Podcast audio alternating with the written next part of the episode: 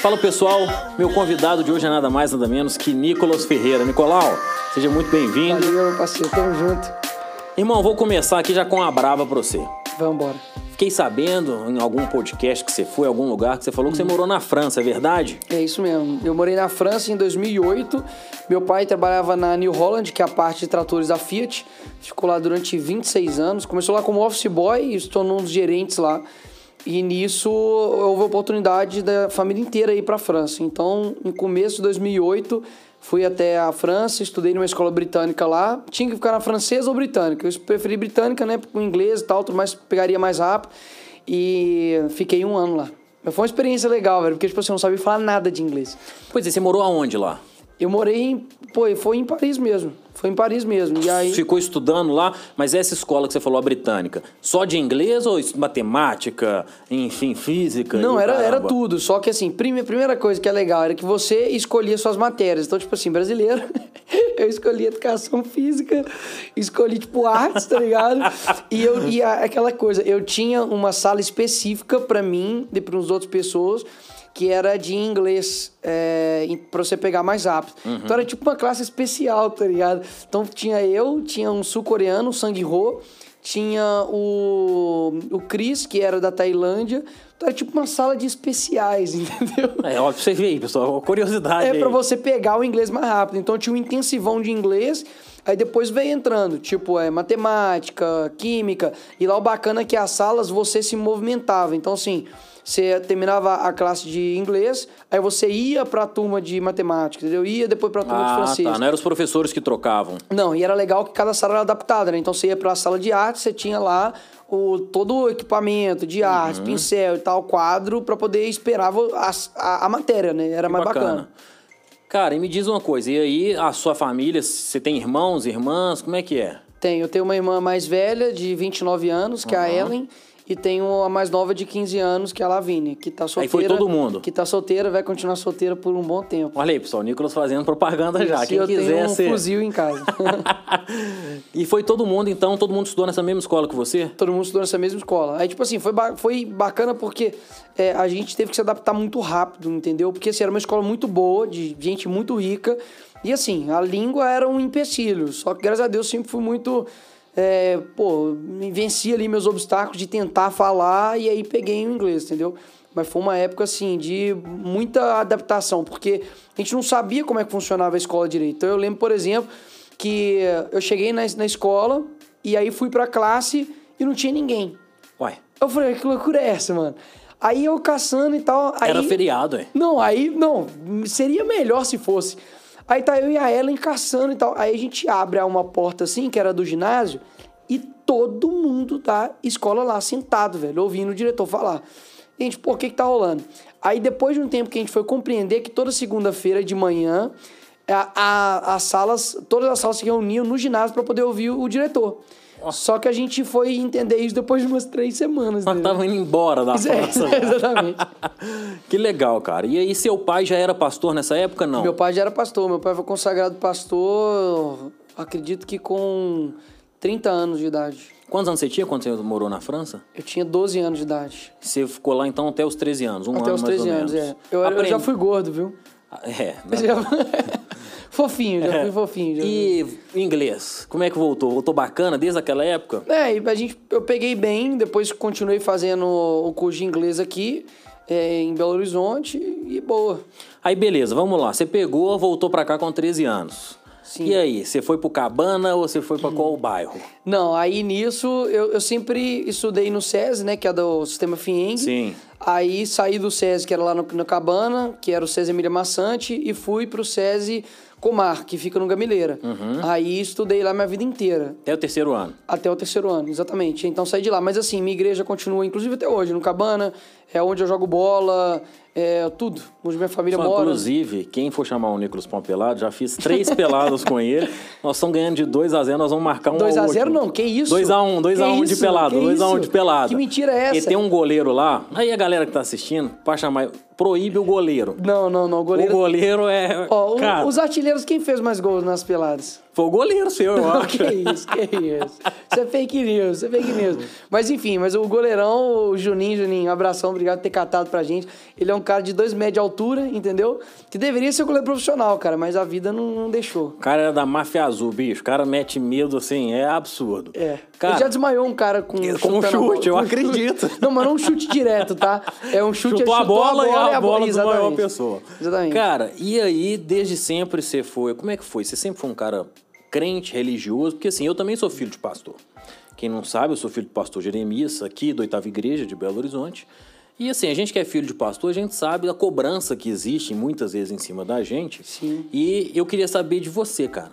Se você sempre foi crente, se você era filho de crente ou religioso, como é que foi a sua, a sua história com a igreja? Eu nasci num lar cristão, meu pai já era convertido, minha mãe também desde criança, minha família inteira. Tipo, minha família, tanto parte de pai quanto parte de mãe, uma acabou evangelizando a outra, porque a minha avó começou a levar os meus tios, né, e a minha mãe para a assembleia que era a igreja do meu pai. Meu avô fundou a Assembleia do Cabana, então já nasci já nesse meio. É óbvio que no seu decorrer da sua vida você comete erros, você comete, você tem um momento ali de ter um esfriamento espiritual normal que acontece, acredito que com todo mundo, né? Todo mundo Sim. acontece. Mas graças a Deus nunca me afastei a ponto de assim deixar a igreja ou deixar a minha fé. Lógico, cometi erros na minha vida, principalmente ali no momento da faculdade, mas nada que é, fosse forte o suficiente para poder me tirar por completo da igreja. Cara, bacana. Vamos, você falou da faculdade aí, já acho que todo mundo já sabe das suas brigas Uhum. é, com os professores. Inclusive, hoje estava almoçando com a Giovana, que é uma assessora minha, ela falou que a professora fala de você até hoje. Que você isso? Tá ideia. de sacanagem. Quem? A, a- Exatamente. a feminista lá? Cara, eu não lembro o nome. Ah, ah, Qual- é ela? É, não vamos falar o nome, né? Não, é- vamos é- dar é publicidade, nome- não. O nome dela é tipo Voldemort, tá ligado? A professora que não pode ser citada. Exatamente. E, cara, quando que surgiu essa ideia sua? Isso é engraçado, né, velho? Porque, tipo, eu nem lembro dessa galera. Tipo, é, isso é engraçado. A galera, por exemplo, da minha, da minha sala, Ah. eu lembro quando rolou aquele boato de que eu estaria com é, laranjas no partido e tal, a acusação. Engraçado que era só pessoas formadas em direito e a manchete já era uma sentença, né? Não existe, Não existe. ampla defesa, Nada. não existe contraditório, não existe nada, né? Presunção de inocência, Exato, a, a manchete é a sentença. E aí a galera, tipo, meio que comemorando, cara. E eu, tipo assim, pô, me lasco pra essa galera, tá ligado? E aí, nisso, é engraçado saber que essa galera sabe mais da minha vida do que eu da deles. Tipo assim, falar pra vocês, eu não tô nem aí pra vida de vocês, tá ligado? Maravilhoso. Não- Cara, vamos lá. E em cima disso, quando que você percebeu? Porque teve toda aquela confusão da faculdade, que todo Sim. mundo já sabe, papapá, papapá. Que você falou assim, mano, eu preciso de entrar na política. Quando que teve o seu, seu estalo, seu clique? Cara, não foi, não foi na faculdade. Tipo assim, eu já entrei na faculdade sabendo que seria político. Eu lembro que na primeira, segundo dia, quando o professor fala, ah, cada um levanta e fala o que que quer, quer ser, tá ligado? Eu falava, ah, um quer ser procurador, outro ser advogado, outro É, não sei o quê. direito é isso aí, né? Não. Cê- 80% que é concurso público. Exatamente. Aí concurso público. Aí eu levantei e falei, eu quero ser político. Eu lembro que a professora falou, tipo assim, que é político, mano? E você tinha quantos anos? 17. Aham. E aí eu precisava, alguém precisa estar nesse meio, tá ligado? E eu Com sempre certeza. achei que, tipo assim, aquilo que eu falava eu conseguia representar as pessoas. As pessoas se sentiam representadas pelo meu posicionamento. Mas, assim, a vontade de estar no meio político, de, digamos assim, defender um posicionamento, cara, vem desde criança. Eu, eu sempre fui muito temoso, tá ligado? Tipo assim, é, eu defendo minhas coisas, eu, eu, eu sou temoso, ponto. E aí eu sempre gostava do atrito, cara, do debate, do embate, e a política encaixa uma luva nisso. né? Entrou nisso aí. Cara, pra você ter ideia, eu tô te perguntando porque a- o meu caso é um pouco diferente. Hum. Eu sempre fui, né? A turma que tá me assistindo aí, que me conhece as antigas, eu já fui meio doidão. Eu já tive cabelo pintado. Ah, não, mas por esse lado também. Pá, meu apelido cabelo escola é vermelho. Nick Maluco, meu amigo. É. Eu posso mostrar aqui uma foto tá minha que eu- eu- Ah, eu acho que a, que a sua prima colocou outro dia uma foto sua de cabelo. Filha é, da é, mãe. é. Cabelo branco, é. Exatamente, cabelo branco. Então, cara, só que o que acontece? Por causa da minha família, a gente sempre teve contato com vários políticos, senadores e tudo mais. Sim.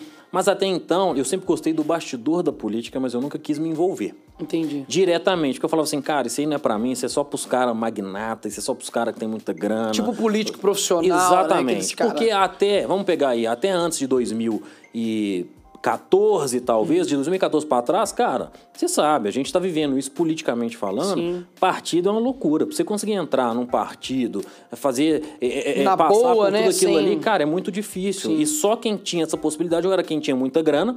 O cara falava, não, beleza, eu te eh, dou um emprego na minha empresa, alguma. Sim. coisa. Então fala assim, cara, eu tenho influência. Uhum. Então o que eu posso contribuir é para pessoas boas conseguirem nos representar. Sim. Mas aí quando teve aquele negócio da Dilma, toda aquela questão, o povo na rua, eu participei daquilo ali. Em 2016, eu comecei a, a ser sondado para sair candidato. Só que até então também nessa mesma pegada. Cara, não vou sair, não vou sair, não vou sair. E por que, que eu resolvi sair candidato, cara? Porque as pessoas começaram a falar, Ciro, você é um cara que tem influência, precisa de estar lá, a gente precisa de um representante. Só que é isso que você falou, cara. E eu acho que a gente não pode ser representante da gente mesmo. Sim, As sim. pessoas começam a ver na gente essa possibilidade. Exato. E engraçado que eu falei assim, bom, então para eu sair candidato eu preciso de dois sims. Um do meu pai e um da minha esposa. Uhum. E aí o meu pai, ele falou assim, me dá um tempo para pensar. Porque se ele já falasse ali assim, na hora, vamos, não é o perfil dele, quem tá assistindo sabe. Sim. disso.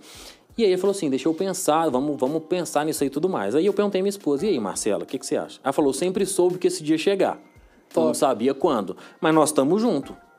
Eu também perguntei pra minha esposa, ela não falou nada. Não falou nada, né? Quem Você sabe ano que vem, quer dizer... Você acredita? Ela não falou nada, cara. Perguntei pra ela, falei, e aí? Tá, ela ficou muda. Deixou pra lá. Falei, tá bom então, eu vou. Então, cara, essa que foi a minha história com a política e tem entrado porque as pessoas começaram a ver e eu acho que isso é muito legal. Você é um cara novo, você tá com quantos anos? 25, 25. Quando você faz aniversário? 30 de maio. 30 de maio, o meu é 11 de março, tá, pessoal? Quiser mandar algum presente, é Avenida dos Andradas, 3100, gabinete 302B, e o seu é... Não, eu vou mandar meu Pix direto. eu não vou, ah, não vou falar porque é o número do telefone, né? Nossa, aí já já dei era. essa besteira uma vez de postar meu telefone no Pix, no meus stories. Acabou. Eu recebo Pix de um centavo até hoje. Até hoje, pra galera, pra você entrar em contato? Até hoje o povo me manda Pix de um centavo, velho. Cara, não, loucura. Que é muito à toa. Loucura. À toa, à desse. toa. Quer chamar atenção, né? É, mas esse negócio da faculdade que você falou, lógico que no impeachment da Dilma deu uma revigorada, né? Deu. Tipo assim, a galera querendo entrar e tal. E de fato, também comigo aconteceu isso. Agora, é, na faculdade era bacana porque você geralmente acha que não, essa, você tá sozinho. Só que, na verdade, eu percebi que eles, na verdade, que estão numa bolha, tá ligado? Total. Tipo assim, não tem ninguém ali na minha, na minha sala, que acho que até mesmo na minha universidade, que tem hoje a influência e o alcance que eu tenho. Então, tipo assim, o que antes era tipo chacota, tá ligado? Ah, desse menino falando que não sei o quê. Na verdade, eu tava certo nos meus posicionamentos e a maioria tava comigo. Só que na universidade, meu irmão, os caras é uma bolha tão forte que se você começar a achar que aquilo ali é a vida real, já era. Cara, engraçado que você está falando da, da universidade, eu estudei na FUMEC. Sim. E eu acho que toda universidade, talvez a PUC mais, o FMG, mais esquerdista, assim, mas esse é um lugar que a turma da direita precisa de se ligar em ocupar, Total. que é a área de ensino. A gente muitas vezes, quando pensa né, da direita em ocupar espaço, a gente só pensa na política. Mas nós precisamos de gente boa no judiciário. Sim, Nós precisamos de bons professores, bons artistas, bons produtores de conteúdo. Cara, olha o Netflix, não tem. Ultimamente aí, cara, a gente assiste filme aí, não tem um filme que não tem Sim. é, uma coisa aí que vai deturpar a família, que vai colocar valores morais é, é, é, é, por água abaixo, vale tudo e tudo pode. E aí que tá o segredo da parada. Tipo assim, você que é de direita, você não precisa, por exemplo, fazer é, um podcast, colocar ah, podcast da ultradireita. Não, precisa. Ah, vai fazer um filme. Ah, é, o filme vai se chamar é, Bolsonaro a Lenda, tá ligado? Não precisa fazer isso. Você vai fazer a sua arte, você vai produzir cultura e no meio você vai trazer um valor. Então, por exemplo, no carnaval, né? Tem uma galera que gosta de fazer carnaval e quer, quer ocupar esse meio. Pô, você não precisa fazer um bloco do, do Ustra, entendeu? Pra, Exato. não, você faz um bloco do jeito que você quiser. No meio lá você coloca, olha, é, vamos aplaudir aqui a Polícia Militar, tá fazendo nossa segurança. Isso aí. Isso é um valor de quê? De hierarquia, né? De disciplina, de você reconhecer a autoridade. É, você vai fazer um filme, você coloca não o adúltero, o cara mais legal, gente boa. Você vai colocar um pai com um cara papel, trabalhador. um cara trabalhador, um cara protetor. Mas assim, você vai passando esses princípios eh, em gotas. É igual, por exemplo, a Anitta, né? A Anitta é um, assim, os dois neurônios dela brigam ali entre si, né? Pra poder quem vai falar. E acaba que ela tem a música dela, ela alcança o imaginário dos adolescentes, criança e Isso. jovem. E no meio ali de um stories dela, ela fala sobre o Bolsonaro. O que, que a Anitta sabe sobre política? Nada. Zero. Mas ela é um agente político. Exatamente. Porque ela tá influenciando, sacou? Ela não se coloca uma pessoa tipo de esquerda, comunista, PT, Lula. Não. Ela só influencia no meio dela. É, e aí você falando aí, aí da Anitta, a gente tem vários outros influenciadores. Felipe Neto, por exemplo, é um cara bobo, entendeu? Na minha opinião. Um cara que tá ali na internet, faz as coisas dele e agora ele tá começando a querer dar pitaco na política. O cara sabe nem das coisas que ele tá falando lá, que é dar pitaco na política É agora. aquela coisa, na verdade, de bobo, Felipe Neto tem nada, né? Ele é bobo no sentido, é óbvio, de, assim, de personalidade. Mas ele é um cara muito esperto, ele se profissionaliza em fazer aquilo que tá dando dinheiro. Então, antigamente, xingar dava hype. Então, você falava mal do restart. É, quando ele pegava aqueles quadros dele antigos, ele é outro cara hoje. Não faz sentido, Exato, Crepúsculo. Isso, exatamente. Ele era o cara que hoje ele ataca. né? Exatamente. Só que é o que você tá falando, ele mudou a narrativa para que ele conseguisse likes, dinheiro, Claro, muito dinheiro. e agora também ele quer falar de política e ele quer dar os pitaquinhos dele de bosta Sim. na política. Mas, aqui, mas aquilo, ele consegue, né? Consegue, mas é por isso que a gente precisa de levantar e de influenciar os jovens, de Sim. mostrar a eles, não só os jovens, acho que todo mundo, de entender quem são as pessoas que a gente está escutando, quem são Sim, as pessoas que a claro, gente claro. deixa entrar na nossa casa, quem o seu filho está assistindo na internet, quem você está assistindo na internet, quem são as suas referências. Uhum. Eu acho que isso é muito importante. Claro, com certeza. Porque, igual você falou, a questão da Anitta, quando ela fala ali no Stories, Uhum. cara, ela falou que o vereador é como se fosse um deputado municipal. Entendeu? É, é ridículo. Uhum. É ridículo, entendeu? é ridículo. Então, assim, é esse tipo de gente que a gente tem que parar e falar, cara, essa pessoa aí, ela não merece é, é ser escutada politicamente. Eu acho que nem as letras, né? Mas Não, não merece. Mas assim, é aquela coisa, ele é um cara perigoso, entendeu? demais. Porque as lives dele, por exemplo, dá mais de 200 mil visualizações Sim. instantâneo, é simultâneo, Simultâneo. né? No YouTube. Então, assim, cara, é um cara que tem a sua relevância no sentido de alcance. Mas é um cara que não leva nada de, de benéfico, né, pra, pra jovem. Cara, agora vamos lá. Você já apanhou pra caramba, continua apanhando politicamente. Eu acho que assim, quem tá na política e quer fazer a diferença, tem que estar disposto a apanhar. Quem, você que tá aí, que quer entrar na política ou quer ser um influenciador político ou de qualquer área, você tem que estar disposto a tomar pedrada. Mas eu acho que esse é o papel quando a gente coloca um propósito. Porque eu acredito que política é propósito, é algo que está além de você, acima de você. Já teve algum momento que você pensou em desistir? Você falou assim, cara, isso pra mim não dá mais. Várias vezes, várias vezes. Depois que você ganhou a eleição também? Cara, sim, é porque acaba que é, é, é, você, você, em alguns momentos, né, acaba que une ali talvez uma fraqueza espiritual, uma fraqueza profissional, sentimental, tudo ao mesmo tempo. E todo mundo já pensou, né, em, digamos assim, passar o cálice. Se o próprio Jesus Cristo falou, olha, passa esse cálice de mim, né, chega lá na cruz e fala, olha, é, é, é, pai, por que me abandonaste? Logo, lógico, sem querer fazer nenhum tipo de comparação entre o sacrifício que ele fez com o meu encargo. Mas é só uma analogia para poder mostrar que muitas vezes a gente quer fazer a nossa vontade, mas não é a nossa vontade que tem que ser feita, né? É a vontade de Deus. Então, isso que dá força, mas você pensa em, pô, falar, putz, cara, isso aqui é chato demais, tá ligado? A cobrança, é gente, tipo assim, que não entende o que, que você tá fazendo e te cobra uma coisa injusta, as mentiras que são divulgadas. Mas assim, graças a Deus, minha, minha força vai sendo renovada, entendeu? Tipo, quando eu chego numa palestra, eu vejo uma criança lá, pô, eu gosto demais de você e tal, tudo mais. Eu mostrei você pra minha mãe, minha mãe hoje te acompanha, minha mãe, ó, foi ele mesmo que me mostrou. E isso me dá um gás, entendeu? Isso, isso me ajuda. Mas assim, tenho muita força ainda, não tô pensando em desistir nem nada disso. Mas falar comigo que é fácil, é mole, não é, cara. Não, Não é. é, Porque não você perde sua liberdade, tá ligado? Você perde sua privacidade, tipo assim, gente falando mal de sua família, tá ligado? É, perseguindo sua igreja. Total. É, então, assim, acaba que você fica, sabe, a todo tempo você tem que tomar cuidado com o que você tá falando. Você fica o alerta ligado 100%, né, cara? Eu É. vou te dar um exemplo. Tem lugares, pessoas que, é, é, é, que eram amigos de amigos, né? Uhum. Eram próximos, assim, conhecidos. E que hoje, cara, dependendo do lugar que a gente tá, a pessoa começa a falar mal, a pessoa começa a gritar. Alguns ambientes públicos, você deve passar por isso também, né? Que a gente vai, às vezes tem algum cara que vem, uma pessoa vem, xinga, quer falar Uhum. alguma coisa. Então, é o que você falou, a gente fica 100% em alerta. É um né? sentimento que eu tive, até falei com os meninos esses dias, é que, tipo assim, eu nunca mais vou ser desconhecido. Nunca mais. Tipo assim, eu, eu não consigo desfazer isso, tá ligado? Sim. Tipo, eu posso morrer hoje que as pessoas vão saber quem eu fui, mas Sim. eu nunca vou conseguir deixar de ser conhecido, entendeu? Isso é um trem Claro, que, te- tipo é. assim, você fica meio assustado, tá ligado? Fala, velho, igual eu tava. Sempre tem alguém te olhando, sempre Mano, tem eu alguém tava te em. Dubai, real. Eu tava em Dubai e tinha um monte de gente lá que me fragava, tipo, real. Eu tava numa cachoeira, velho. Em, ali em Brasília, não ah, sei. fiquei até preocupado com a cachoeira em Dubai. Não, cara, não, aí não. Aí os, ca- os caras fazem muita coisa, mas cachoeira é só a gente que tem. E aí eu lembro que eu, eu desci e tal, mas falei, pô, não é possível que aqui, né, velho? Aqui. Tem ninguém aqui. Aí tinha um cara lá, óbvio, né, um maconheiro lá de merda. Eu vi que ele ficou olhando assim e tal. Falei, putz, mano, o cara me reconheceu, tá ligado? Aí ele falou com a menina, a menina foi olhou pra mim. Então, assim, na cachoeira, entendeu? É. Momento ali de você ficar tranquilo, de boa, você não pode ficar desatento hora nenhuma. Cara, você falou de Dubai, vamos tocar nessa pauta. Que a Vamos. turma gosta.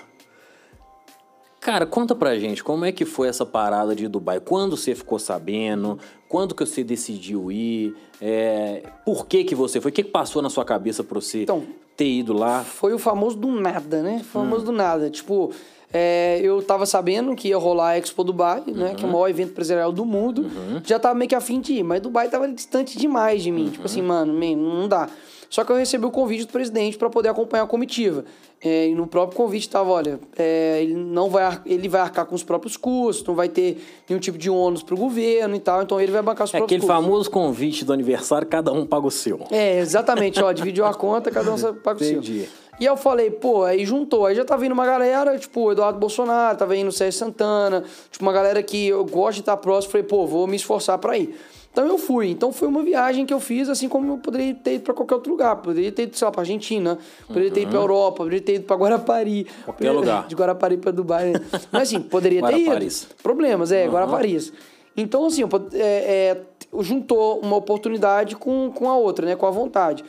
E aí, é, por, obviamente, eu estar próximo ali do presidente, um monte de gente que queria estar ali, aí teve um surto coletivo de inveja, tá ligado? A galera começou a postar um monte de fake news, dizendo que eu fui no avião do presidente, dizendo que eu tava no mesmo hotel do presidente, sendo que o hotel do presidente é 75 mil a diária. Meu irmão, eu ia ficar... bem parceladinho, Eu ia, eu, é, eu ia ficar 1,24 avos, sabe? Lá no, no, no hotel, No se fosse hotel. pra pagar, né?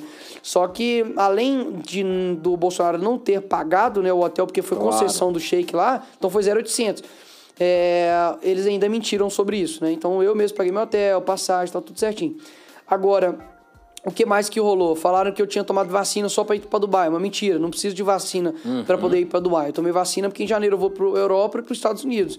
E vou ministrar lá em igrejas. Então eu fiquei numa sinuca. Tipo, eu discordo da vacina obrigatória, né? Pra mim, eu acredito que deva. Isso fere a sua liberdade. Contudo, eu fiquei numa sinuca. Eu falei, pô, oportunidade única de eu falar pra um monte de gente, sabe, o que eu tô aprendendo. Outro país, Pro- né, Em cara? outro país, e aí eu vou. Mas mantenho meu posicionamento, sempre alertando as pessoas sobre o efeito colateral, né? De que tá acontecendo e os Sim. efeitos disso para criança, para adolescente, e essa sua retirada de liberdade. Mas enfim, aí foi isso que aconteceu. Aí deu esse bafafá todo, porque cara de MBL, Nando Moura, Danilo Gentili, fizeram toda uma armação para poder, sabe, um ataque ali é, coletivo contra mim, porque eles sabem que falando agora no meu nome, eles conseguem dar uma, uma esquentada Exatamente, ali é. na, na rede social deles, né? Os caras são Cara, até interessante, eu quero falar um pouco desse negócio do Nando Moro. Tive lá com o Nicolas, né, no- nos bastidores ali do, do podcast do Vilela. E o Nando Moura é um completo imbecil, viu, gente? Eu vou falar pra vocês aqui algo que eu vi. Isso aqui eu não tô falando opinião de A, B, ou C, um completo imbecil. O cara chegou lá querendo bancar de gostosão, não Sim. sei o quê, né? De que, ah, cadê o Nico? Pá, colocando a mão, não sei. Aquilo foi ridículo. Agora eu quero saber o que que passou na sua cabeça pra você aceitar falar com um cara desse. Cara, então, foi no podcast do Vilela, o cara tava lendo as perguntas e falou: Ah, pô, você vai aceitar o debate do Nando? Eu falei, mano, eu não tô nem sabendo. Mas Isso assim. quando você foi no Vilela a primeira vez? Pela primeira vez. Ah. Aí eu falei, pô, não tô nem sabendo, mas beleza. Se quiser, vamos. Aí ele entrou e, tipo. Você já sabia bicho- quem era ele ou não? Não, sabia. Mas o bicho, tipo assim, ficou histérico, tá ligado? Uhum. Cê- Vocês podem ver aí, não é coisa minha, não. Vai Ó, ter contar vídeo. pra vocês aqui debaixo do... O cara tava... O que o cara tava tremendo. Mas o que o cara tava tremendo, eu achei que ele tava com Ele tava Parkinson, suando. De tanto que ele tava tremendo. E lá tava frio suando. pra Tava caramba, frio tava frio demais. pra tava frio demais. E suando pra- mais do que porco no rolete. Exato. Tava com medo. Tava, tava. Tava com e aí, medo. assim, aí o que que rolou? É, aí ele, eu fui e falei, tá, beleza, eu aceito o debate. E aí, cara, ele ficou histérico, tá ligado? Fez, tipo assim, vídeos contando os dias. Ele me mandava, tipo assim, no privado, pra vocês não acharem que é mentira aqui, ó. Ele ficava me mandando no privado, velho. É, olha isso aqui, ó. Não sei se vai pegar na câmera aí, ó. Mas, tipo, ele mandava, tipo, os dias, tipo, seis dias, tá ligado? Olha aqui, ó. Tá ligado? Seis dias. Tipo assim, ele ficava contando os dias. Aí no, no, no Twitter dele ele colocava cinco dias, quatro dias, três dias, dois dias. Por isso que quando começou o podcast eu fiquei. 3, 2, 1, aê, Nando. Ah, vai debater conseguiu. comigo, seu mongoloide. Entendeu? Porque o cara ficou igual um idiota, meu irmão. Sabe, contando os dias. Porque, assim, foi uma tentativa dele voltar a aparecer, entendeu? Não, eu te confesso que eu não sabia quem era ele. Eu até perguntei pros meninos lá o que, que esse cara fazia. Não, e se você não sabe quem é ele, não precisa nem pesquisar, não precisa nem Pesquisa saber. Você não, não, tá você vai pensando, perder seu perdendo tempo. nada. Mas se você sabe quem é, viu o debate e tudo, você sabe o que aconteceu. Então, e ficou claro, né, cara, ali no debate, a, a verdade. Ele não conseguiu contrapor, trouxe um monte de pastinha, um monte de coisa ali, colinha que foi ridículo, né? Cara, mas me fala aqui uma coisa. É, teve algum, falando um pouco antes de você virar o Nicolas vereador, Sim. campanha, como é que foi sua campanha pra... Como é que você imaginou? Beleza, vou candidatar. Uhum. Jeita Minas, é nós, Bolsonaro, pá, não sei o quê. O que, que você falou assim, beleza, vou começar minha campanha. Você olhou pro lado, quem eram as pessoas que estavam com Cara, você? minha, Como é que minha foi? família sabe, melhor do que eu, que eu sou completamente aleatório e deixo as coisas pra última hora. Aham. Então, assim, eu não fico planejando muito, tá ligado? Você sabe disso, eu não fico planejando muito. tipo, pra mim, as, as, as coisas acontecem de forma natural. Aham. Então, assim, eu sabia que eu tinha que fazer algo. Que era o quê? É me esforçar, era panfletar, era ir nos locais, era convencer as pessoas de votar em mim. Não, tá, ma- mas Mas, assim, um pouco o- mais objetivo. Vamos supor, a campanha vai começar amanhã. O que, que nós vamos fazer? Ou ou o que, que eu vou fazer? Se não tinha ninguém junto com você. não, eu tinha, tipo, eu tinha minha família, Aham. É, tinha meus amigos, tinha o meu pai, tipo assim, ficou coordenando lá o meu, o meu, meu comitê. Mas assim, ah, Nicolas, como que você fechou seu comitê? Que foi o posto do Nicolas, Aham. né? Cara, eu falei, velho, preciso de uma parada diferente. E eu tava olhando e tal, tudo mais, eu falei, pô, um posto de gasolina, bicho. E na hora já veio a ideia, velho, posto do Nicolas, eu vou fazer igual o negócio lá do, do posto Ipiranga e tal, vai dar certo. Aí custei, cara, achar um posto, e aí eu falei, cara, é isso. Então aí, você procurou um posto. Não é tipo assim, cara, vamos fazer um posto. Você teve a ideia e falou, vamos é, procurar, vamos achar um posto. Aí nisso eu fui um que era no Amazonas, custei, cara, achar o cara proprietário lá. O cara falou: Ó, eu tenho esse aqui. Eu falei, Lembrando que é cara, um posto que tava desativado, né? Desativado, pô, desativado. E aí eu fui parei e falei, cara, é, pô, mas aqui não tá muito legal. No Amazonas, perto ali do, da, da Raul Soares, da Praça. Soares, tem um posto ali. Falei, cara, mas aqui não tá muito legal e tal, beleza. Aí no outro dia falou, ó, eu tenho esse outro aqui. E aí em frente, ali na Silva Lobo, Sei. ali na, na, na- em frente ao BH. Aham. Falei, cara, perfeito. É. Aí eu falei com ele, mano, posso limpar e tal, tudo mais. Aí juntei a galera, pum, fomos lá, limpamos uma parada, fizemos um negócio. Aí, beleza, tinha que fazer o lançamento. Mas o cara deixou você pegar ou você tipo, contratou o posto? Não, eu tipo aluguei o Ah, posto, tá. é, aluguei. Aí é, falei, cara, então nós vamos fazer o lançamento aqui e tal, cara. Ralei pra caramba pra poder deixar tudo certinho. Fizemos o lançamento, aí depois disso era tipo, era natural, ó, galera. Amanhã a gente vai na Alberto Sintra. Depois de amanhã nós vamos não sei o quê. Foi assim. E os vídeos vindo na cabeça, eu postando. Bicho, que esse menino me E tirou boa. de voto na Alberto Na sagacidade. Vou falar com vocês lá. Mas nós vamos acertar essa conta aqui depois do podcast aqui. Então, assim, Cara, foi desse que jeito. Por exemplo, na primeira semana eu não tinha nem conta, cara, é, é, jurídica. Nada. Nada, porque assim, demorou, eu tinha que fazer uns trâmites lá. E não aí, tinha você falou que você não tinha contador, conta. nada. Quem foi? o seu- Você teve um jurídico? Ou, tipo assim, o cara ligou e falou: Seu Nicolau, eu sou advogado aqui, bicho. Eu posso fazer Não, essa então, aí campanha? foi da última hora, cara. Eu cheguei e falei com o Kaique, que hoje tá trabalhando comigo, né? Sei. Falei, Caicão, me E você ajuda conhece- aí, Você mano. conhecia de onde ele? Da minha sala da PUC. Ele era um dos caras que eu consegui resgatar lá de dentro. Cara, que legal. É. E aí, depois disso, eu acho que é uma curiosidade, assim, muitas pessoas me perguntam isso, que é, cara, o seu gabinete, não precisa te falar nome nem nada Sim, dessas sim. coisas, acho que é até melhor, mas como é que você quis montar ele? Você montou com pessoas que você já conhecia, pessoas que você... Teve alguém que durante a campanha que você conheceu, você falou, pô, esse cara é legal de estar comigo, essa menina é legal e tal. Como que foi? Cara, eu ficava com um trem na minha cabeça que se chama CCL, Hum. que, é, que é coragem, que é coragem, competência e lealdade. Pra mim, isso, tipo, isso é primordial, tá ligado? Então eu odeio gente frouxa, então eu falei, ó, se vier pra aqui pro gabinete pra falar assim, não, Nicolas, eu acho eu que não você. faço? É, cadê a liturgia do cargo? A liturgia é o caramba, tá ligado? Você tem que ter a liturgia, eu tenho. Mas a liturgia não pode ser usada como, tipo assim, ai, segura, aquela coisa politicamente correta. É, você tem que ter ali uma, uma competência, tá ligado? Que é pessoas técnicas, então, tipo, eu não vou chamar um brother só porque ele é brother, não. Tem que ser um cara competente e lealdade. Que é, cara, é, pra mim é inadmissível. Alguém tá olhando no seu rosto aqui, falando coisa atrás de você, tá entendendo? E ficar tirando informação e tudo mais. Para mim, a pessoa tem que ser leal. Então foi isso que eu tive. Então, assim, contratei uma parte jurídica forte, porque eu sabia que eu ia tomar processo até falar chega. Sim.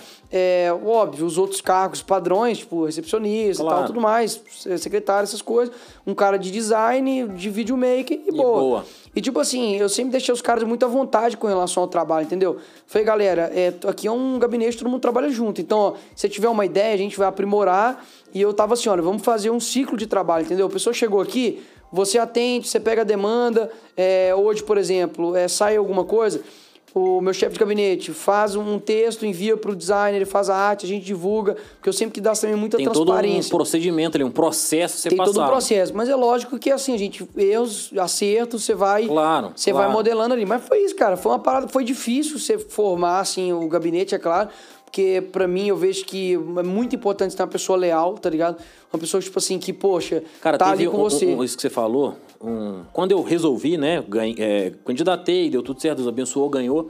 Aí eu fui montar o gabinete. Cara, para montar meu gabinete, eu escolhi pessoas que eu tinha extrema confiança e pessoas que tinham qualidade técnica. Sim.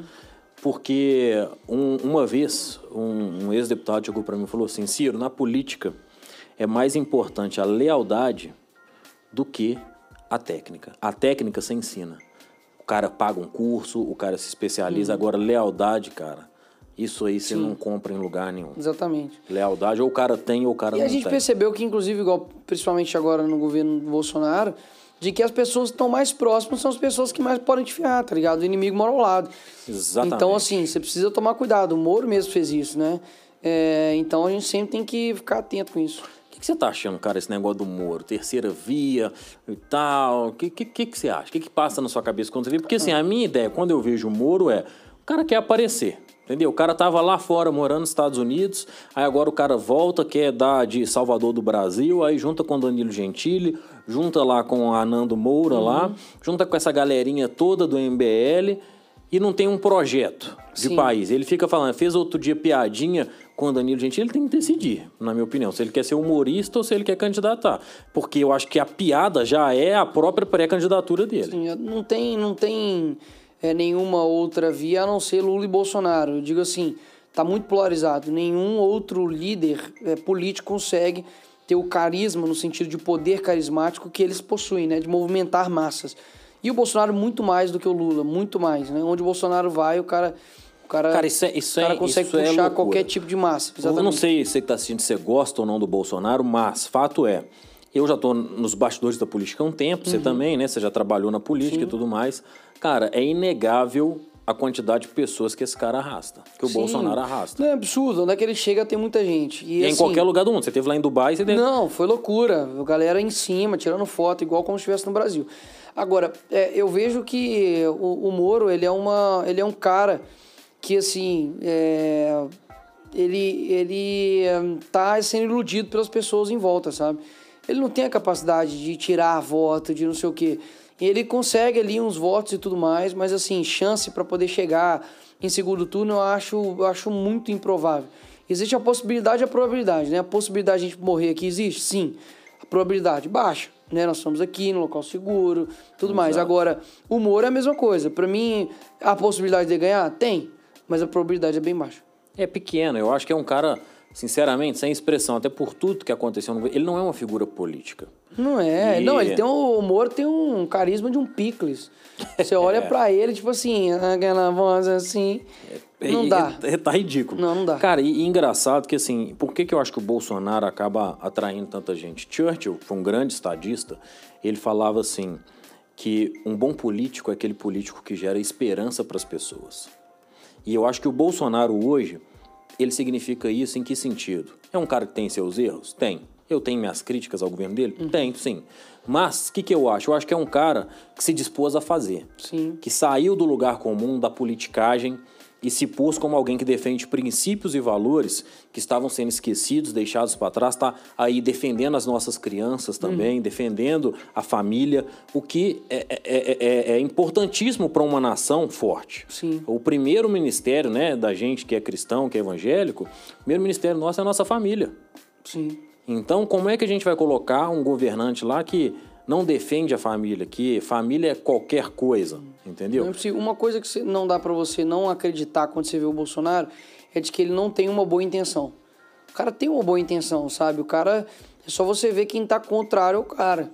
Quem tá contrário a ele é PT, PCdoB, é Globo, é PSOL, é os jornalistas, né? Que, que escória aí do jornalismo. Então, assim, essa galera toda que a gente sempre criticou no sentido, pô, esses caras destroem o Brasil e tal, Ciro Gomes, é, de Lula, Dilma, todos esses caras estão contrários ao Bolsonaro. Então, assim, o mínimo que você pode reconhecer é de que a- a- os inimigos deles são o que a gente sempre condenou e a gente nunca quis. Exato. Então o cara tá fazendo guerra contra essa galera. Não, e eu acho que assim, é o que eu falei com você, cara. É alguém que se dispôs a ir. Sim. Alguém que falou assim, ó, eu tô colocando o meu na reta aqui em prol de algo que eu acredito. É, pra mim, todo cara que mete o pau em política, fala, ah, é isso, é aquilo, deveria se candidatar. Deveria entrar na política, né? Já que, é, ah, eu faria melhor, que não sei o quê, o presidente faz isso e aquilo. Então, tudo bem, você se candidata, você ganha e faz melhor. Cara, meu pai falou uma coisa que eu levo pra vida. Que ele fala assim, o se não entra em campo. Ah, se eu fosse presidente. Ah, se eu fosse... Cara, você não é. Só quem tá na cadeira sabe. Ó, você, igual eu falei aqui, a gente já tem algum bastidor de política. Sim. Como vereador, foi ou não diferente as tomadas de decisão? Claro, a- claro. Tudo que envolve o cargo ali. Claro, é complexo. Quando você assume, é muito diferente. Cara, e assim, eu acho que não tem problema a gente falar, ah, eu é, é, é, é, gostaria que tivesse sido melhor nisso ou naquilo, né? Porque eu tenho críticas ao meu próprio mandato. Uhum.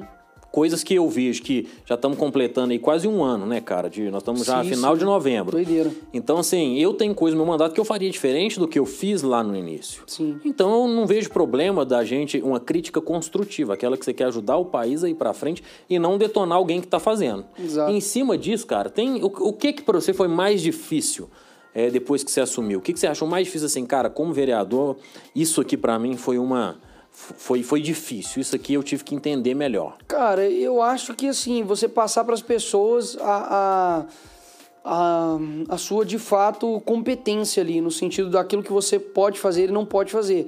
Então, por exemplo, infelizmente a gente tem uma prefeitura que não tem diálogo, e ela que é o poder executivo. Então, muita gente não compreende isso, que você pode ter boas ideias, você pode ter bons projetos. Se o prefeito não quiser e não executar, não fazer a coisa acontecer, sabe? Então, muita gente reclama, por exemplo, inclusive está tendo greve, né, de ônibus agora. Inclusive, se você chega e fala, ah, mas cadê vocês e tudo? Falou, meu irmão, é, os ônibus estão, estão parados e tudo mais, é, é uma incompetência da prefeitura, ela é o poder executivo, né? Exatamente. Se talvez as praças estão deixadas ao léu, sabe? Se as, os parques, sabe, estão totalmente destruídos, se não tem nenhum tipo de atrativo para o turismo aqui para Belo Horizonte, para o empreendedorismo, é porque teve um prefeito culpado nisso. E aí qual é o nosso papel? O nosso papel é fazer leis e fiscalizar o prefeito. Então eu fiscalizo, eu não executo. Então você colocar isso na cabeça da galera, sabe? De que, ó, percebe que eu tô tentando, estamos fazendo. É, foi, o eu acho que é o mais complicado. É. Cara, uma, uma, uma coisa assim, quando eu cheguei na Câmara, é, eu conversando ali com a presidente, com outras pessoas, eu falei assim, ó, tô, ch- Kelly, todo mundo, entrei novão lá, meninão, né, Sim. pai? Vou escrever um monte de projeto aqui e tal. E aí falei, quanto tempo demora para um projeto ser aprovado? E eles falaram comigo assim, cara, em um ano e meio, dois anos. Confesso que aquilo ali me deu uma desanimada. né? Eu falei, pô, cara, um ano e meio para aprovar um projeto de lei, que loucura é essa? Cara, mas eu acho que assim, no meu caso, Deus me deu uma benção, sabe? Porque em 10 meses eu tive uma lei sancionada pelo prefeito que não recebe nem a mim, nem ao Nicolas e outros vereadores ali na casa, porque a gente não deu um voto pro prefeito Sim. que queria um bilhão de reais de maneira projeto ruim, projeto com vício, projeto não tinha nem pé nem cabeça e a gente não ia dar esse cheque em branco pro prefeito. Mas eu acho que isso aqui, cara, ajuda muito a gente a falar com a Demais. população, de mostrar o seguinte, olha, eu não tô parado. Eu tô aqui fazendo pedido de informação, eu tô aqui mandando as suas demandas para que a prefeitura possa resolver Sim, e criando projetos de lei. Inclusive, para quem não sabe, eu e o Nicolas, a gente já assinou alguns projetos de lei eh, juntos. E eu acho que dos que a gente assinou junto, talvez dois aí que eu gostaria de dar um destaque é um que a gente, no combate à corrupção, e ao desperdício do dinheiro público. Vou te dar um exemplo. O que é desperdício de dinheiro público? Aqui em Belo Horizonte, a gente, o prefeito fechou algumas praças da cidade com gradio, pagou a empresa para fechar isso aí, o que é ridículo, porque ele não cobriu todas as praças da cidade. Mais de então, um milhão e duzentos mil reais. Então é seletivo. Ah, essa praça aqui tem mais gente ou menos gente. E eu passei em várias praças das, de comunidade e nenhuma delas estava com gradio, cara. Sim. Só essas principais da cidade. Então não faz sentido. Então esse projeto que a gente assinou, acho que é um dos melhores. E o outro também é a gente colocar a educação financeira no contraturno escolar, que é de suma importância. A gente quer construir profissionais do futuro melhores, profissionais mais capacitados. A gente tem que investir na educação, cara. Sim. Então, assim, é, tem algum projeto de lei que você não colocou ainda que você fala assim, cara, é, isso eu gostaria de fazer? Cara, a gente tinha várias ideias, só que foge da nossa competência como vereador, né? Uhum. Então tinha um com relação, eu queria colocar musicoterapia, inclusive, é, inclusive a, a Emily que me sugeriu e tudo, só que a gente viu não encaixava, né, no âmbito constitucional, a gente fez uma indicação ao prefeito. Isso aí seria a nível federal? Seria a nível federal. Seria a nível federal. Cara, falando em eleições 2022, o que, que você pensa pro ano que vem? Bolsonaro, né? É. Cara, é, eu, eu, igual eu falei, As eu- pessoas pedem? Isso, isso acontece, claro. Pessoas pedem. Assim, eu fico feliz porque há uma confiança de você representar em outro campo, né? E é bacana que assim, você não vai parar o seu trabalho, você vai abranger mais o seu trabalho. Então, aquilo que a gente está fazendo aqui em BH, a gente pode fazer no estado inteiro.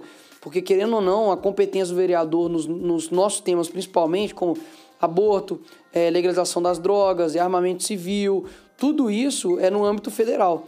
E lá que, de fato, você consegue dar, digamos assim, visibilidade em âmbito nacional. Acaba que a gente já consegue ter essa projeção, mas no âmbito lá, de fato, acontecem os projetos que vão bater em todo em todo o Brasil, né, inclusive. Com certeza. Então, é uma São vontade... pautas mais nacionais. Sim, é uma vontade minha e eu fico feliz que a galera também, tipo, pede por isso também, né? Mas, é, como eu disse, pra mim não existe nada melhor do que você continuar fazendo seu trabalho e quando a oportunidade vir, você tá pronto. Cara, o que que no mandato você falava assim, cara, isso foi o mais legal até hoje? Ah, bater na cara de esquerdista é a melhor coisa que existe. tipo, e não é no, eu não tenho figurativo, tá, pessoal? É, cara, eu, eu gosto dos embates, sabe? Eu gosto, tipo assim, de você tá na rua e o cara fala, nossa, você falou tudo que eu queria falar. Tipo, nossa, você lavou minha alma naquele debate. Nossa, você falou. Então, assim, eu, eu gosto disso, sabe? De você é, conseguir destruir uma mentira que está sendo falada ali, de você debater as ideias, porque o parlamento é parle, né? Então É. você- é. é isso, você tem que ter um embate de ideias. Eu gosto demais disso. Eu acho que é o mais gostoso, de quando alguém legal, fala uma besteira assim, você vai lá Você e... vai lá e rebate, eu turma. Isso aí é algo que também me, me impressionou bastante, cara. Principalmente nas manifestações, quando eu tive lá, o pessoal falando, pô, Ciro, parabéns pelo trabalho. Uhum. Às vezes até em. Pô, outro dia eu fui vacinar minha filha. E a mulher que tava vacinando falou assim: gosto muito do seu trabalho, continua firme lá e tal. Ainda Então, bem, né? Se ela é- for esquerdista, imagina. então, assim, cara, isso motiva a gente a continuar. Sim. Isso motiva a gente a, a levantar, a fazer um, um trabalho diferente para as pessoas, porque é um trabalho, cara, muito difícil de se fazer na política. Com certeza. E dentro disso, cara, porque assim, política para mim é propósito. É algo que Deus te capacitou para fazer. Deus que te levantou, ele deu um dom para você. Sim. Para mim, para as pessoas que estão ali no parlamento, para a gente discutir a cidade. Ele escolheu aquelas 41 pessoas, no caso de Belo Horizonte, para estarem ali. Eu vejo que você leva muito sua palestra para os quatro cantos do Brasil. Uhum. Isso foi pensado ou aconteceu? Não, foi muito natural. Tipo, eu comecei... Como que nasceu já essa tem palestra? dois anos, então, foi na minha igreja. Já tem dois anos que você tem essa palestra? Já tem dois anos. Caraca, eu não sabia disso. Já tem dois anos. Então, eu achei assim, que você tinha feito ela esse ano. Não, em 2013 a gente fez um... 13? 13 mesmo, em um seminário lá na igreja chamado Ética Cristã, que a gente abordou tudo isso, ideologia de gênero, feminismo, marxismo cultural, tudo isso. E aí eu lembro que naquela época teve uma galera, inclusive na nossa igreja, que ficou assim, pô, a gente falando sobre submissão né, da mulher, viu umas mulheres lá que, que já tinha divorciado e tal, que não sei o quê, dando a louca, a gente, ó, é bíblico a parada, né? Doa quem doer, é isso aqui que tá acontecendo. O feminismo trata a respeito disso, disso, disso. Beleza. E aí eu, eu falei com meu pai, pai, a gente precisa passar isso aqui para os líderes. A gente precisa mostrar isso aqui, fazer um alinhamento na liderança para que numa célula não chegue alguém lá, fale besteira e o líder engula, né? E seja influenciado por alguém de esquerda. Ok. Então eu elaborei isso, e aí primeiro eu fiz essa palestra lá na igreja. É, depois uma lagoinha, acho que foi do Vinda Nova, me chamou, que era uma amiga da minha irmã, falou, vai lá e tal. Aí fiz lá. E aí, nesse ano só, é, no começo do ano. Que ela explodiu. Que aí, é, que aí em Brasília, o pastor falou: Ó, oh, vem dar essa palestra aqui em Brasília. Eu falei: beleza. E foi a primeira vez que eu subi tipo, numa igreja grande. Subi como se fosse normal, mas eu nunca tinha subido numa igreja assim, cara. Tava pronto. É, tava assim, como se não tivesse acontecendo. Era igual aquele meme lá do, do, do, do Faustão, bicho. Ele sorrindo assim por trás, ele tá ficou louco, bicho. E aí eu parei e falei, cara, é, vambora. E aí a partir dali começou a vir os convites. Então eu fui lá no JB Carvalho, parceirão, fui lá no Pastor Ibe, uhum. é, em alguns outros que eu esqueci, lá o Jair, aí depois Pastor Ricardo. Aí depois o Silas Malafaia me chamou. E aí começou a ter uma pedida muito grande por essas palestras. Aí tem palestrado em vários lugares, graças a Deus. E você pensa em, em ir em lugares é, que as pessoas, não que não foram ainda, mas lugares assim mais distantes para levar essa palestra ou você pensa só em grandes centros? Não, eu já fui em igrejas muito pequenas. O Henrique tá aqui mesmo, sabe? A gente já levou em algumas palestras ali, inclusive era em Nova Lima, era aqui perto. Uhum. Uma igreja, pô, pequena e tal. Eu já fui, já palestrei na Cabana, pô, que é a igreja que a gente tá ficando lá agora, tinha, sei lá, uhum. 60 pessoas. Essa igreja, antes de ser a igreja suas. Isso, é, uhum. é, exatamente. A igreja que nós estamos congregando agora de forma paliativa, né? Que é a Assembleia de Deus, que são dos meus tios. Mas assim, é, tenho vontade, porque acaba que é, muita gente precisa ouvir isso, né? E o trabalhinho ali, ao pouco, lógico que eu não consigo fazer só isso. Claro. Porque tem o trabalho aqui como Sim. vereador, então isso te restringe de horário, né? De, de afazeres, que eu também tenho minha vida também, né? Lógico. Eu tenho que ter minha vida, né? Pessoal claro, também. Claro. Mas lógico que a gente prioriza, digamos assim, igrejas maiores por o alcance ser maior, maior. de uma vez só. Sim. Né? Mas não é por conta, ah, a igreja é menor, não vou palestrar, não. Não boa, é por isso. Boa. Cara, pensando nisso aí, é uma coisa que eu nunca te perguntei, mas eu tinha curiosidade. Beleza, eu sou vereador, você também é vereador, mas eu também tenho uma vida pregressa aí no empreendedorismo e tudo uhum. mais. Você pensa em ficar só com a política? Você pensa em empreender? Você pensa em um dia ter um, um negócio? Ou você uhum. pensa em trabalhar com alguma coisa? O que, que você pensa pro futuro, cara? cara assim, eu... a parte da política. Beleza, a política vai acontecer, vai ser deputado federal, quem sabe aí, senador, nosso sim. presidente, quem sabe. Não, um por dia, mais que eu não beba, mas esse, esse ditado é popular, né? Que é tipo, a política é a cachaça, é. sacou? Então, assim, eu acho que eu não, não, consigo largar. Eu acho que também. Não, não largar, mas eu digo assim. Fazer uma outra vamos coisa. Vamos dizer assim, além. você pode ser deputado, você pode ser vereador e ser empresário. Você pode não, ser. Não, sim, entendeu? não, claro. Óbvio que a minha mente tá aberta para isso, uhum. sim. Mas acho também que é muita coisa ao mesmo tempo que acaba lidando e eu não consigo abraçar o mundo.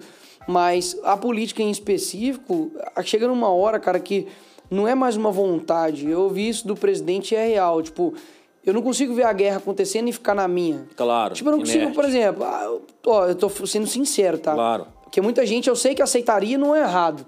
Falar assim, ó, Nicolas, toma aqui 3 milhões de reais pra você ficar viajando a vida inteira.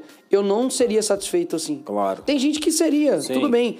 Mas não eu, é o seu chamado. É, se eu ficar uns dois meses assim, nice, se você quiser me dar 3 milhões, eu aceito. Mas a minha vida inteira, assim, eu acho que eu ficaria, sabe, é, fadigado, cara. Eu, eu sei que tem muito lugar no mundo pra você Sim. conhecer, é legal. É uma parada que eu curto, sei lá, você pula de paraquedas um dia, bang jump no outro, Nossa. conhece não sei o quê. Mano, top. Você quer pular de paraquedas? Total. Eu só não pulei de paraquedas lá em Dubai. Eu ia pular de paraquedas Meu em Deus Dubai. Só que eu só não... Mano, eu cheguei a pagar. Eu paguei. Sério? Tava com a roupinha e tudo, ó. Só que aí o vento fechou o dia. E aí não pude tá mais. sem gasolina, ó. É, aí eu, aí eu lembrei de uma frase que eu nunca mais vou esquecer. O cara falou comigo que eu nunca mais vou esquecer. Ele falou assim, ó. É melhor você estar tá no chão querendo estar tá no céu do que estar tá no céu querendo estar tá no chão. É. Aí eu falei, imagina se eu tô lá em cima e, fecha e o vento, pau quebrando, meu amigo. Aí, aí esquece. Mudou do nada, assim? Aí, é, mudou do nada o vento. Aí, aí falou, ó, meu irmão, não vai dar e tal. Aí eles cancelam, entendeu? As, até 5 horas que pode. Cara, você tem 25 anos. Eu, na sua idade, eu já tinha um ano de casado. Boa. Você pensa em casar um dia? Não sei que eu penso, é óbvio, né? É Mas óbvio. assim, você quer casar? Eu te dar um exemplo. É na minha casa foi assim, meu pai falou assim, ó, até os 30 anos vocês moram comigo. Depois dos 30, Fez 30 anos, meu irmão. No outro dia não, você Não, é óbvio, eu vou e não tá longe, relaxa. Mas você pensa tipo assim, ah, antes de uma idade tal, você não tem isso? Cara, muito, a minha assim? vontade você é. Tem um ideal? É se caso for pra federar alguma coisa assim, eu ganhar e eu casar. Pronto. Aí, boa. Ficou no ar aí, hein, gente? Ficou no ar aí. Ficou no ar a aí. eleição é ano que vem. É. é. Quem sabe, né? Quem sabe, quem é. sabe.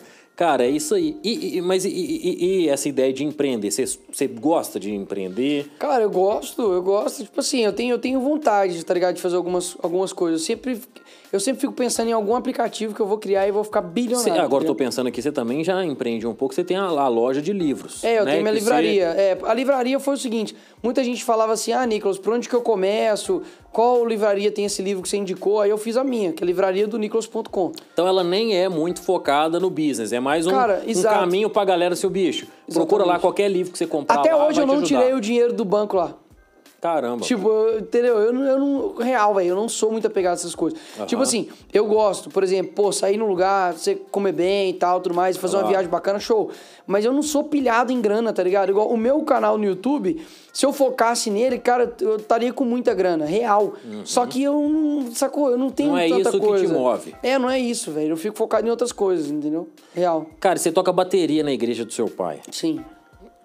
Como que você toca bateria e Com viaja a mão. tudo? né? Eu pego assim, tá aqui com Ainda o pé. bem que mas tem gente que toca com o pé, né? Você É, fala. não, eu toco com o pé também, com os pés e com as mãos. Cara, mas assim, como é que você consegue dar, dar conta disso aí do ensaio? Porque assim, a galera que é de igreja sabe.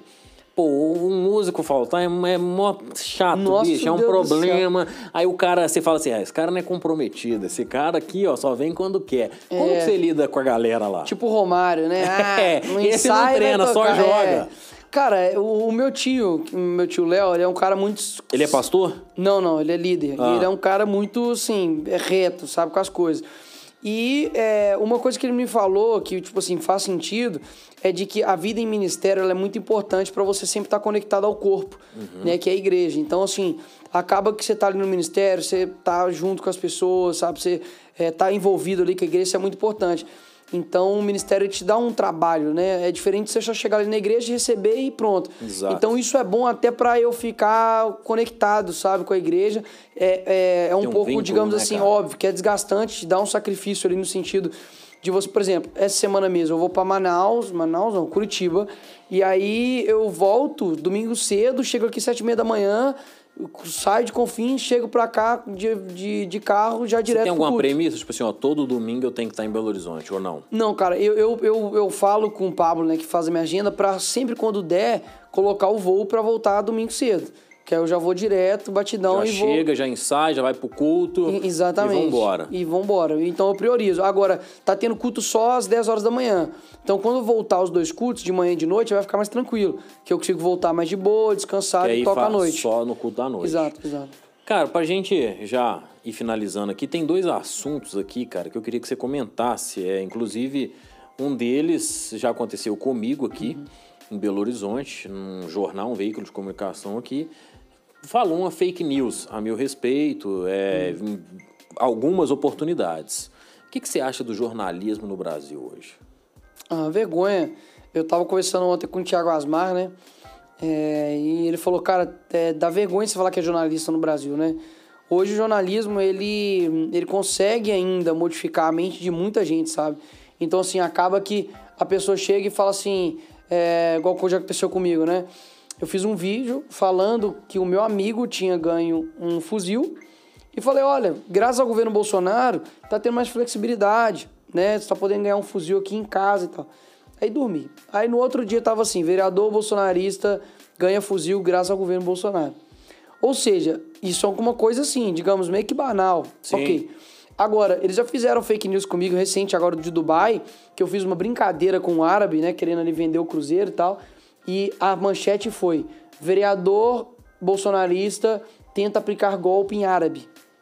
Mano, você tá entendendo? Então eles ficam, Ridículo. cara, eles ficam jogando, cara, é, umas mentiras uma atrás da outra. E a manchete, geralmente é assim: eles jogam uma manchete e nas entrelinhas, talvez, fala o que você falou de fato pra eles. Exatamente. Só que quem lê entrelinhas. Só manchete. É só manchete, Só manchete. entendeu? Então, assim, jornalismo hoje no Brasil realmente é uma. Cara, é e uma é um vergonha. jornalismo. É, é, é, não vou colocar aqui todos os jornalistas, que eu sei que tem jornalista sério, mas a grande maioria, Sim. eles trabalham de maneira muito sórdida.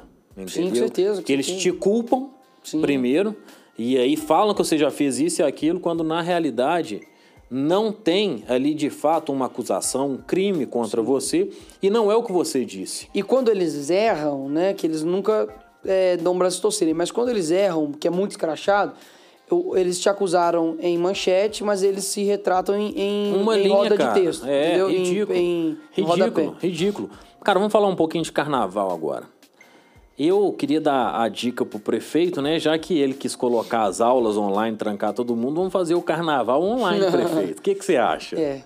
E Cara, aí, o carnaval pra mim é o seguinte, ele, obviamente, eu discordo da, da festa por uma questão religiosa, acreditar que é uma festa que realmente as pessoas ficam ali satisfazendo a sua carne, né? Então eu vejo que é um local ali que as pessoas ali ficam quase objetificando, né, seu corpo. As pessoas ali ficam, sabe, consumo de drogas, de álcool. Contudo, eu sei também que tem uma movimentação econômica nesse lugar, né? Sei que tem os- as pessoas aí que vendem, né, vendedores ambulantes, que tem seu Hotéis, comércio, hotéis, restaurante. e pessoas que é, muitas das vezes vai ser o fôlego delas para poder é, suportar o que elas é, foram destruídas durante a pandemia.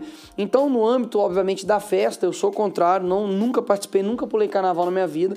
Contudo, eu vejo que é talvez um momento para poder, quem está precisando de uma Aquecer grana a e economia. aquecer a economia. É. Mas assim, eu, eu não posso impedir que a festa aconteça, obviamente, por questões religiosas. Nosso Estado é laico e é nesse Sim. sentido mesmo. A pessoa quer fazer a festa, faça. Mas eu sou o contrário com o uso do dinheiro público. Perfeito. Ou seja, é, inclusive até mesmo com o evento cristão, tá? Por exemplo, ah, vai fazer um evento cristão com dinheiro público. Errado.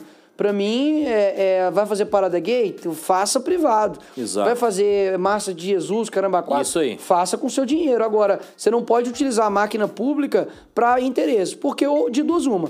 Ou você nega para todo mundo, ou senão você vai ter que dar o direito para todo, Pra mundo. todo mundo, E aí, é. meu irmão, não tem dinheiro que sustente, né? É o que eu falo. Pau que bate em Chico, bate em Francisco. Sou contra o dinheiro público no carnaval e sou contra o dinheiro público também na Marcha para Jesus. Eu acho que os dois têm que ser com dinheiro privado. Sim, exatamente. Porque a gente não precisa, porque é o que você falou. Porque senão a gente vai ter que pagar todas as festas. Então, se cada um inventar uma festa de uma religião, de qualquer. Ah, vamos fazer agora a festa dos restaurantes que vende torresmo. Uhum. Agora vamos fazer as festas do restaurante que vende água com açúcar. Sim. Cara, não tem dinheiro público que se preste a isso. E não é esse o papel do dinheiro público, né? sim. Então concordo com você plenamente. Cara, e o caso do Maurício? A gente falou de carnaval, você falou de feminismo e tal, que de ideologia de gênero. Tá ficando difícil, né, cara, se posicionar hoje, porque parece que o STF quer colocar uma mordaça na gente. Cara, o caso do Maurício de- deixou claro, né? Um exemplo de que eles, é, na verdade, são os verdadeiros intolerantes. Né? O Maurício se posicionou é, contrário à prática homossexual, principalmente para crianças, através de um gibi. E ele foi e perdeu seu emprego, né? O Absurdo. emprego é o sustento do homem e tiraram, pediram a cabeça do cara e conseguiram. Mas, assim, eu acredito que a direita, os conservadores deram um banho, digamos assim, de coletividade, quando o cara tinha aí 200 mil seguidores e tá com 2, mil, 2 milhões, milhões e 700 700 e alguma coisa. É. Ou seja, mostrou que o nosso lado de fato é mais forte. Só que a pressão deles é de vários âmbitos, né? Então acaba que eles são uma minoria, mas que grita muito. Então É. eu vejo que assim, é, aos poucos eles vão tirando. Né? Inclusive um pastor agora recente é, de- da Bahia foi denunciado ao Ministério Público porque ele falou homossexualismo no culto. Exatamente. Então daqui a pouco eles vão começar assim, calando né, to- todo mundo que for contrário a uma prática. Exatamente. Aí o, o pastor, para não ser, né, a denúncia não a- é, avançar, ele fez um TAC, né, que é aquele acordo que você faz com o Ministério Sim, Público, meio que dando uma retratada ali, porque de fato a- a- os líderes religiosos, as pessoas começam a ficar com medo de se posicionar, mas eu quero falar para você o seguinte: não tenha medo de se posicionar. É, o mundo jaz no maligno, pessoal. Mas a gente está aqui porque a gente precisa de levar uma mensagem diferente. A gente precisa de se posicionar. Certo é certo, errado é errado. E outra coisa, se eles do lado de lá falam que a família tradicional é um erro, que eles querem destruir a família, se a gente fala isso daqui para lá, isso é crime, mas de lá para cá não é crime? Pera aí. É. Nós estamos aqui para mudar essa realidade, para Com certeza. enfrentar de frente é, é, essa galera que está aí. Mas é o que você falou, consequência vai ter, cara. Sim, claro. Agora, eu tô disposto, você tá disposto a lutar aí pelas certeza. futuras gerações, pelos certeza. seus futuros filhos aí, eu que tô com a minha filhinha aí de um ano e pouco, entendeu, cara? A gente tem que pensar aí no futuro da nossa nação, dar esperança para as pessoas que estão aí, sobretudo também no aspecto econômico, que o Brasil agora tá saindo, né, dessa pandemia. Sim. Deus quiser já tá acabando tudo aí, e a gente voltar agora a pensar num Brasil economicamente mais forte, em um país onde a gente tenha, de fato, um, uma cultura que agrega para as pessoas, não uma cultura destrutiva, que muitas vezes as pessoas da esquerda têm essa cultura, né, Nicolas? Sim. De querer, assim, é destruir. Você pega aí a- a- as feministas, a maioria, cara, você olha o estereótipo assim, são mulheres que elas realmente querem passar uma imagem forte da mulher, é, com sovaco cabeludo, aquela coisa toda. Quando é, as mulheres que se cuidam e tudo mais, aquilo ali muitas vezes é até higiene. Alguns médicos falam a respeito Sim. disso, né, cara? Então, assim, São mulheres frustradas, né? A verdade é que todos esses movimentos, eles, a base deles é inveja, né? O próprio livro do Mises, A Mentalidade Anticapitalista, fala isso. A base é inveja. Ele não consegue ter uma família, construir uma família, então ele tem que destruir quem tem. Né? Ele não consegue, ela não consegue ter um marido bom, então ela precisa falar que o homem, todos os homens são ruins.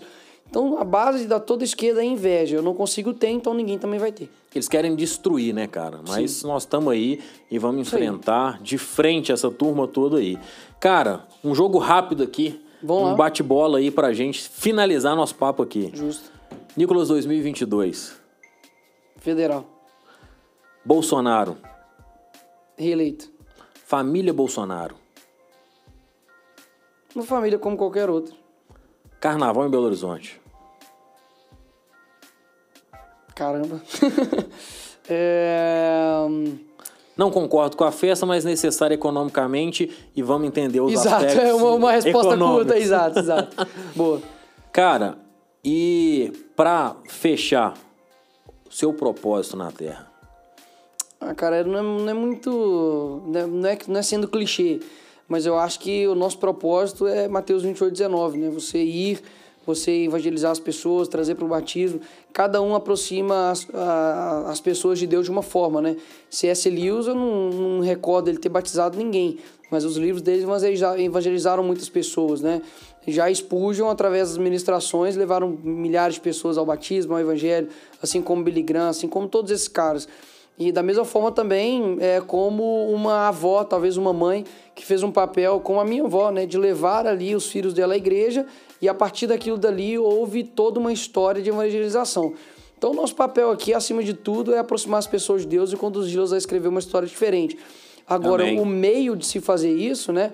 é, Deus também me chamou para dentro da política. Então, eu sempre tive o sonho mesmo de ser um representante das pessoas é, no meio político e no meio cristão. Né? E vamos continuar trabalhando para que isso cresça mais ainda. Última, um sonho. Uma família, quatro moleques. Ah, olha, tá animado, hein, gente? Meu Deus. Tá vendo? Tem- Essa noite eu fui dormir uma e meia da manhã, levantei às três e meia, aí depois Não, às mas cinco aí e você não precisa me cinquenta. falar, entendeu? Mas aqui é, é Fica top. só no Hollywood Mas é ali, top. os moleque e Mas tal, é top. acorda, pá. Não tem coisa melhor do que chegar em casa, seu filho abrir um sorriso pra você, cara. Pois não é. tem coisa melhor, não tem coisa melhor. Vale tudo, todo o esforço e, e você aprende muito de Deus com a paternidade. É isso aí. Pode ter certeza. Com certeza. Cara, deixa um recadinho aí pra galera no final. Ó, galera, primeiramente aí, muito obrigado, Cirão, pelo, pelo, pelo convite, fico feliz. É, eu peço que você sempre tenha o mesmo um compromisso com a verdade, né? São muitas mentiras. E se você ler lá em Timóteo, né, fala que nos últimos tempos vai vir tanta gente com inveja, com soberba, pessoas aí, sabe, é, inimigas do bem, que não amam a família. Então a Bíblia, né, como diz um rapaz aí, Billy Graham, fala que a Bíblia ela é mais atual do que o jornal de amanhã cedo. Então a gente precisa, de fato, estar focado nas coisas eternas. É, vocês não estão ouvindo de ninguém aqui perfeito, pelo contrário, tem alguém aqui que precisa da misericórdia de Deus todos os dias, mas alguém que está sempre colocando sua dependência em Cristo, né? Então, se você é jovem, criança, adulto, né, nunca é tarde para você buscar aí o seu propósito, não é isso? Busque o seu propósito que as coisas ficam mais leves. Pessoal, hoje a gente esteve conversando aqui com Nicolas Ferreira. Tiramos aqui várias curiosidades, algumas perguntas que vocês mandaram no Instagram aí. É, ontem, para mim, a gente fez aqui. E eu acho que o grande recado é esse: continue lutando pela verdade, continue acreditando, sobretudo. Coloque os princípios, não deixe de abrir mão dos seus princípios, da verdade, do que eh, nós, como cristãos, entendemos como regra de fé e prática, que é a Bíblia. Não desista de lutar pela sua família, não desista do seu negócio e continue acreditando. E se você não acredita, acredite que tem políticos novos aqui, pessoas que estão comprometidas com o país e não com o projeto de poder. Eu, vereador Nicolas, inclusive, a gente eh, até brinco lá com o pessoal que é o Romário Bebeto, né? que a gente está fazendo uma dobradinha Sim. bacana lá. Em relação a vários projetos de lei, a gente está pensando a cidade junto. E eu acho que é isso. No caminho, Deus coloca pessoas na sua história para ajudar a construir o próximo passo. Então não desista onde você está. Você é uma influência, seja uma influência positiva para as pessoas. Ajude a mudar a realidade de alguém sem abrir mão de princípios e valores reais. Pessoal, ficamos por aqui. Fique aí atento às nossas redes sociais. Em breve traremos outro convidado para vocês participarem da nossa vida política aqui na cidade. Trazemos várias personalidades também. Um grande abraço e até a próxima.